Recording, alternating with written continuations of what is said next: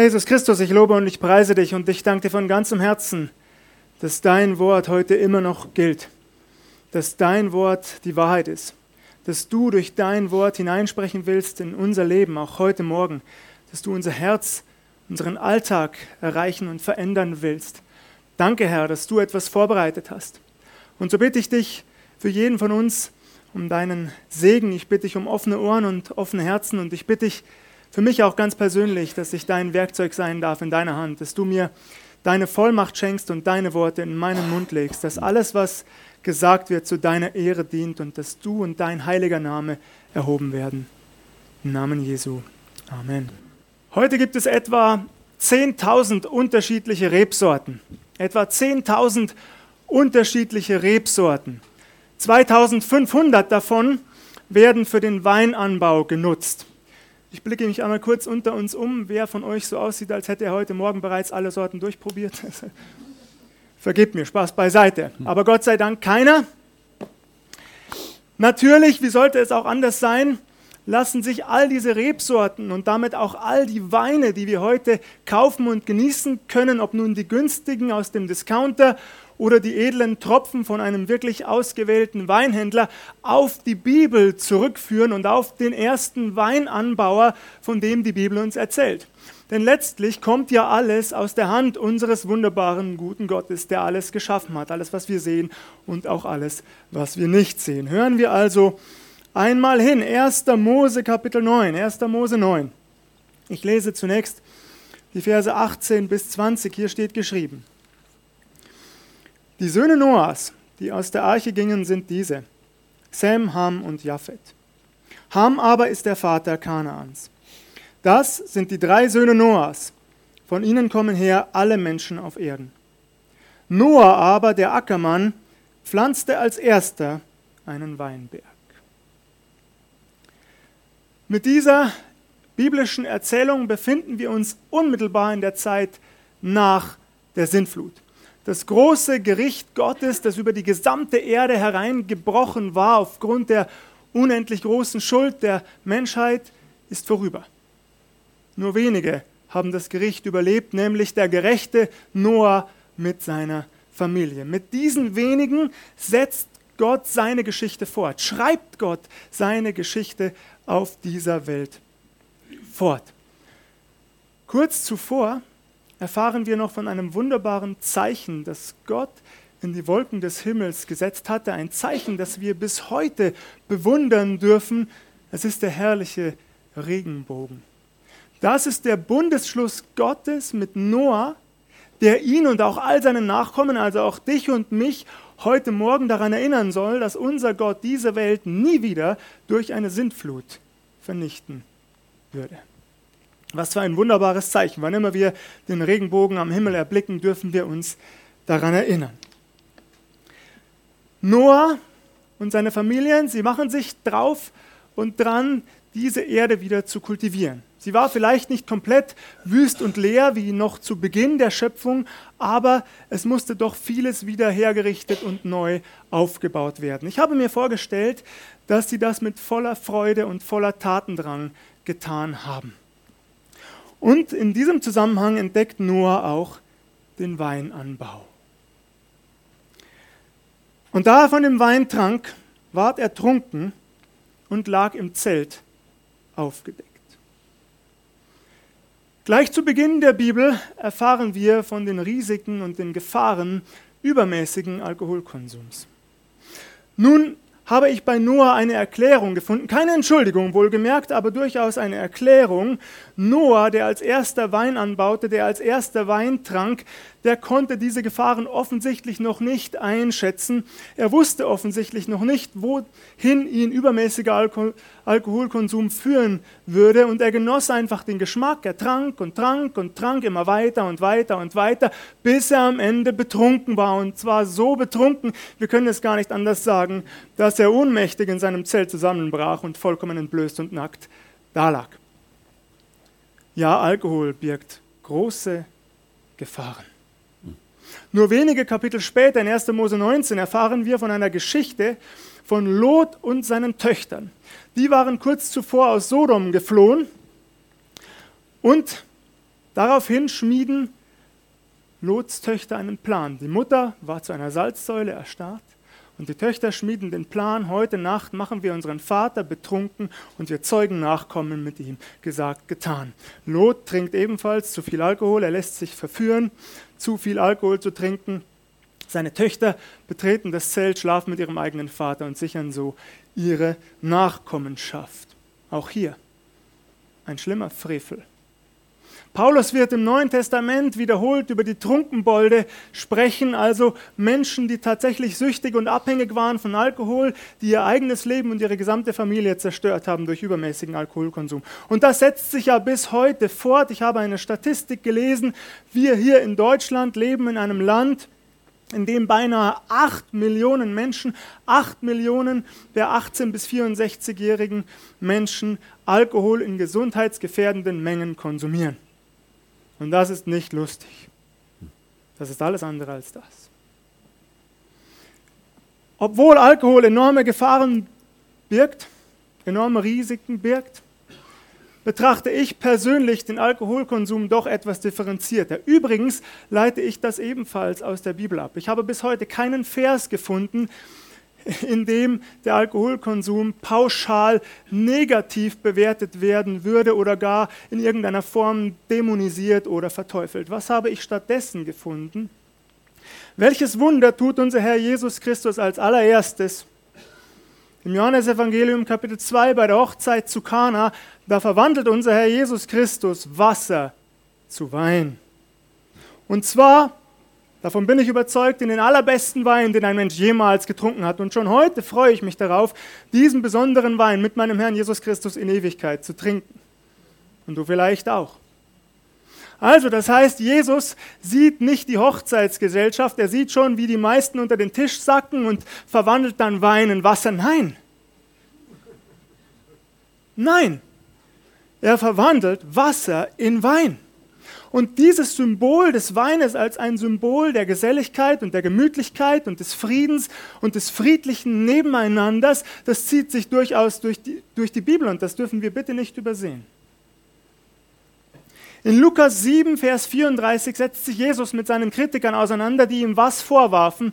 Sie warfen ihm vor, er sei ein Fresser und Weinsäufer. Daraus leite ich ab, dass Jesus immer wieder einmal einen guten Becher Wein getrunken hat. Er war niemals betrunken. Das legen die Kritiker hinein.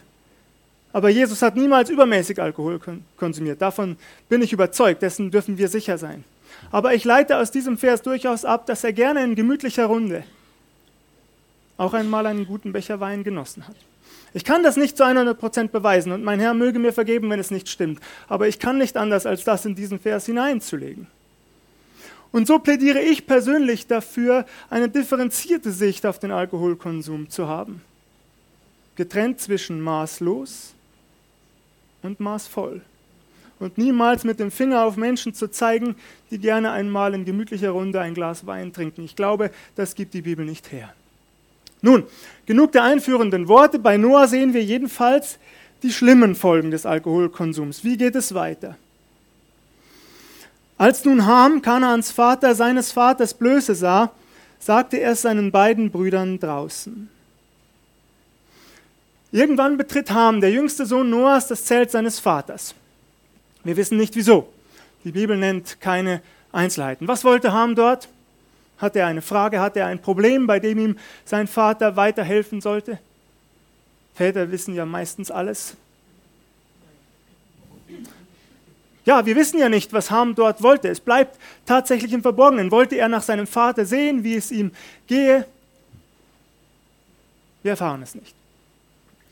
Was wir erfahren ist, Ham sieht, wie Noah ohnmächtig in seinem Zelt liegt, vollkommen aufgedeckt, entblößt, nackt. Was tut er? Er verlässt das Zelt schnurstracks wieder und sagt es seinen beiden Brüdern draußen, Sam und Japhet. Wir kommen gleich auf diese Situation zurück. Hören wir erst einmal hin, wie es weitergeht. Da nahmen Sam und Japhet ein Kleid und legten es auf ihre beiden Schultern und gingen rückwärts hinzu und deckten ihres Vaters Blöße zu. Und ihr Angesicht war abgewandt, damit sie ihres Vaters Blöße nicht sehen. Sam und Japhet machen es anders als ihr jüngerer Bruder Ham. Als sie von der Situation ihres Vaters Noah erfahren, da betreten auch sie das Zelt, allerdings nicht so, wie man normalerweise ein Zelt betritt oder ein Haus, wie man normalerweise durch eine Tür geht, nämlich vorwärts, sondern stattdessen abgewandt rückwärts. Sie wollen ihren Vater nicht weiter entehren, also nähern sie sich ihm rückwärts. Zusätzlich nehmen sie ein Obergewand zwischen sich und bedecken so die Blöße ihres Vaters. Sie stellen seine Ehre wieder her. Als nun Noah erwachte von seinem Rausch und erfuhr, was ihm sein jüngster Sohn angetan hatte, sprach er, Verflucht sei Kanaan und sei seinen Brüdern ein Knecht aller Knechte. Und sprach weiter, Gelobt sei der Herr, der Gott Sems, und Kanaan sei sein Knecht. Gott schaffe Japhet weiten Raum und lasse ihn wohnen in den Zelten Sems, und Kanaan sei sein Knecht. Noah aber lebte nach der Sintflut 350 Jahre, dass sein ganzes Alter ward 950 Jahre und starb. Als Noah wieder zu sich kommt und erfährt, was Ham, sein jüngster Sohn, ihm angetan hat, wie auch immer er das erfährt, auch das bleibt im Verborgenen, da verflucht er Kanaan, während er Sem und Japhet lobt sie segnet. Vielleicht hast du zwei Fragen im Kopf. Zwei Fragen, die sich förmlich aufdrängen beim Lesen oder Hören dieser Geschichte. Frage 1. Was hat Ham getan? Was war der Fehler Hams? Wofür wird er verflucht oder genauer gesagt Kanaan, Hams Sohn? Wofür? Was war seine Sünde? Was war seine Schuld? Zwei Bibelausleger des vergangenen Jahrhunderts sagen Folgendes. Der eine behauptet, Ham hätte die Situation, die Ohnmacht seines Vaters Noah ausgenutzt. Als er das Zelt Noahs betreten und Noah dort liegen gesehen hatte, in seiner Nacktheit, da hätte Ham sich sexuell an seinem Vater Noah vergangen. Eine Auslegung des 20. Jahrhunderts. Die zweite Auslegung geht in eine ganz ähnliche Richtung. Allerdings besagt sie, Ham hätte die Situation insofern ausgenutzt, als er seine eigene Mutter vergewaltigt hätte. Ihr Lieben, für eine solche Bibelauslegung gibt es keinen einzigen Hinweis, weder in der Geschichte selbst noch in der, noch in der gesamten Bibel. Und wir sehen hier die schlimmen Folgen von übertriebener Bibelauslegung und übertriebener Spekulation. Wir müssen uns nichts vormachen. Alle, die das Wort Gottes verkündigen, werden zugeben, dass wir immer wieder spekulieren, weil die Bibel manches im Dunkeln lässt. Wir erfahren nicht alle Details, nicht alle Einzelheiten, aber es sollte doch immer nach bestem Wissen und Gewissen geschehen. Denn wem sind wir Rechenschaft schuldig? Am Ende müssen wir alle vor dem Richterstuhl Christi erscheinen und wir werden für jedes Wort, insbesondere für jedes unnütze Wort, das wir gesprochen haben, Rechenschaft ablegen. Und so spreche ich an dieser Stelle ein liebevoller mahnendes Wort an all diejenigen unter uns, die mit besonderer Begabung auch das Wort Gottes auslegen. Tun wir es nach bestem Wissen und Gewissen zur Ehre unseres Herrn Jesus Christus. Und schießen wir bitte niemals über die Grenzen hinaus, wenn es nicht nötig ist. Und hier ist es aus meiner Sicht definitiv nicht nötig, Ham ein sexuelles Vergehen zu unterstellen. Ich glaube vielmehr, dass die Antwort im Text verborgen liegt. Auch meine Auslegung bleibt Spekulation, das sage ich dazu. Aber ich glaube, dass sie eher zutrifft als die übertriebene Deutung der Theologen des vergangenen Jahrhunderts. Was ist meine Auslegung? Ham betritt das Zelt seines Vaters, er hilft ihm nicht, er bedeckt nicht dessen Blöße, stattdessen geht er nach draußen und er macht sich gegenüber seinen Brüdern lustig über seinen Vater. Das, glaube ich, trifft eher zu. Und er entehrt seinen Vater nicht nur, dass er seine Blöße sieht und sie nicht bedeckt, sondern auch, dass er sich lustig macht gegenüber seinen Brüdern und sich so über seinen Vater erhebt. Frage 2, die du dir vielleicht stellst, Wieso wird nicht Ham direkt verflucht, sondern Kanaan? Wieso wird der Enkelsohn verflucht? Was hat der damit zu tun? Hier sind sich die Bibelausleger einig, dass Noah bereits ein prophetisches Wort spricht. Er erfährt bereits durch Offenbarung Gottes, dass alle Nachkommen Hams im Grunde, man muss es so formulieren, das Wesen ihres Vaters tragen werden und so kann er praktisch die gesamte Linie verfluchen. Das ist die Erklärung, die ich auch für plausibel halte. Jetzt wird es spannend. Was bitte hat die Geschichte mit dir und mir zu tun? Was will uns die Geschichte sagen? Außer, dass sie uns vielleicht vor übermäßigem Alkoholkonsum warnen möchte. Wobei wir sehen, Noah wird am Ende 950 Jahre alt. Gut. Aber, jedenfalls, was hat die Geschichte mit dir und mir zu tun? Ich weiß nicht, wie es euch geht. Ich bin jetzt fast 40 Jahre alt. Ich weiß, ich sehe aus wie 25, aber das täuscht. Das macht die Antifaltencreme. Und in den, in den fast 40 Jahren meines Lebens habe ich bisher nur eine einzige Predigt über diese Bibelstelle gehört. Vielleicht liegt das daran, dass die meisten Prediger den Wert dieser Bibelstelle nicht erkennen, denn ich glaube, dass uns diese Bibelstelle sehr viel zu sagen hat. Und ich verbinde die Übertragung in unser Leben, in unseren Alltag hinein mit der Frage, welche der handelnden Personen bist du? Hm. Ich sage, jeder von uns ist Noah. Jeder von uns ist ein Sünder. Noah liegt dort, entblößt und aufgedeckt, nackt aufgrund eigener Schuld. Und wir alle, wir stehen vor Gott, nackt und entblößt, aufgedeckt aufgrund eigener Schuld. Im Römerbrief, da schreibt Paulus, alle haben gesündigt, ohne Ausnahme, in diesem Raum befinden sich nur Sünder, alle haben gesündigt und die Herrlichkeit Gottes verloren. Eine andere Übersetzung sagt, und sie ermangeln des Ruhmes, den sie bei Gott haben sollten. Wie sollten wir sein vor Gott? Weiß gewandet, rein, heilig. Schaffen wir das aus eigener Kraft? Nein. Aus eigener Kraft, da reißen wir uns immer wieder aufgrund unserer Sünde unsere Kleider vom Leib und sind nackt und entblößt vor Gott. Wir kommen auf den zurück, der es schafft, uns unsere Ehre wiederherzustellen. Zunächst einmal halten wir fest, jeder von uns ist Noah. Sind wir auch Ham? Sind wir ein Mensch im Geiste und im Sinne Hams, der lieber über andere spricht als mit ihnen? Ihr Lieben, das bewegt mich in den letzten Wochen mehr und mehr und als ich diese Geschichte studiert habe, da ist mir bewusst geworden, wie oft bin ich ein Ham. Ich rede mir immer ein, dass ich kein Ham sei. Ich sei immer offen und ehrlich zu allen Menschen. Und ich bemühe mich darum, ja, aber ich scheitere immer wieder. Oh, ich bin oft ein Harm. Und immer wieder, da beteilige ich mich an Klatsch und Tratsch und streue Gerüchte, von denen ich nicht einmal weiß, ob sie auch nur annähernd stimmen. Du auch? Und das ist eine schlimme Sünde. Und so bitte ich uns heute Morgen, wenn du so wie ich erkennst, wenn der Heilige Geist dir zeigt, auch du bist ein Harm, dann stell dich in das Licht Gottes und bitte um Vergebung und bitte um Änderung, die nur der Heilige Geist dir schenken kann und mir schenken kann und sie auch schenken will. Dass wir aus Menschen, die über andere sprechen, zu Menschen werden, die mit anderen sprechen und die ihnen dabei helfen wollen, auf den richtigen Weg zurückzufinden und zurückzukommen, heraus aus ihrer Schuld und Sünde.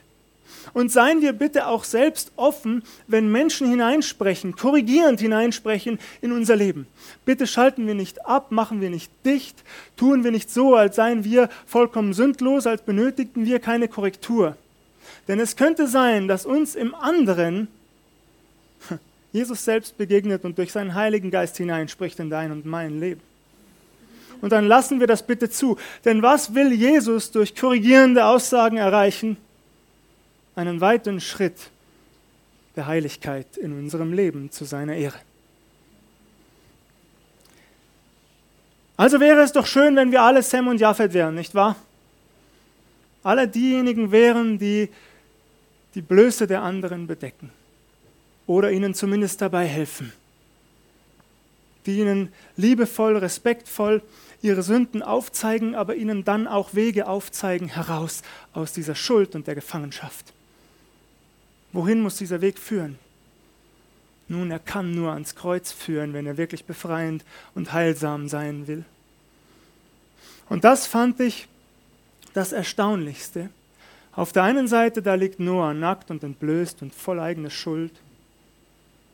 Und dann sehen wir auf den Mann am Kreuz, nackt und entblößt aufgrund unserer Schuld. Was für ein provozierendes Bild. Wir haben ja den Korpus nicht an unserem Kreuz, weil wir natürlich wissen, Jesus ist auferstanden und trotzdem hat auch der Korpus am Kreuz etwas für sich, nicht wahr? Denn er zeigt uns, was es Jesus gekostet hat. Nackt und entblößt. Was für ein provozierendes Bild. Wenn wir Jesus am Kreuz sehen, in Darstellungen am Wegesrand oder auf Gemälden, in irgendwelchen Museen, was sehen wir da? Da sehen wir schon beinahe eine naiv romantisierende Vorstellung des Leides unseres Herrn Jesus Christus.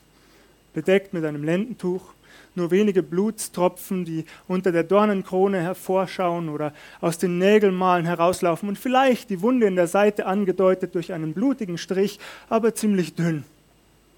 So als hätte Jesus all das irgendwie abgehoben, überhaupt nicht miterlebt, als sei Jesus im Grunde nur ein Schauspieler in einem Theaterstück und Kreuz und Nägel und Peitsche und Speer in der Hand des römischen Soldaten seien nur Requisiten gewesen, aber das ist doch nicht die Wahrheit. Was sehen wir, wenn wir auf den Mann am Kreuz sehen? Dann sehen wir ihn da nackt und gedemütigt und zur Schau gestellt. Und wer sollte stattdessen dort hängen, nackt und gedemütigt und zur Schau gestellt? Und so frage ich dich und ich frage auch mich, wenn wir dieses Bild sehen, was löst das in dir aus? In mir löst es so viel auf einmal aus.